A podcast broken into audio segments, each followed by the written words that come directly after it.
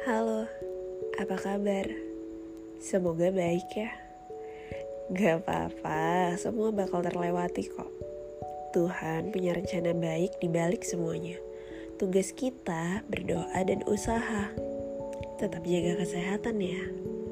thank you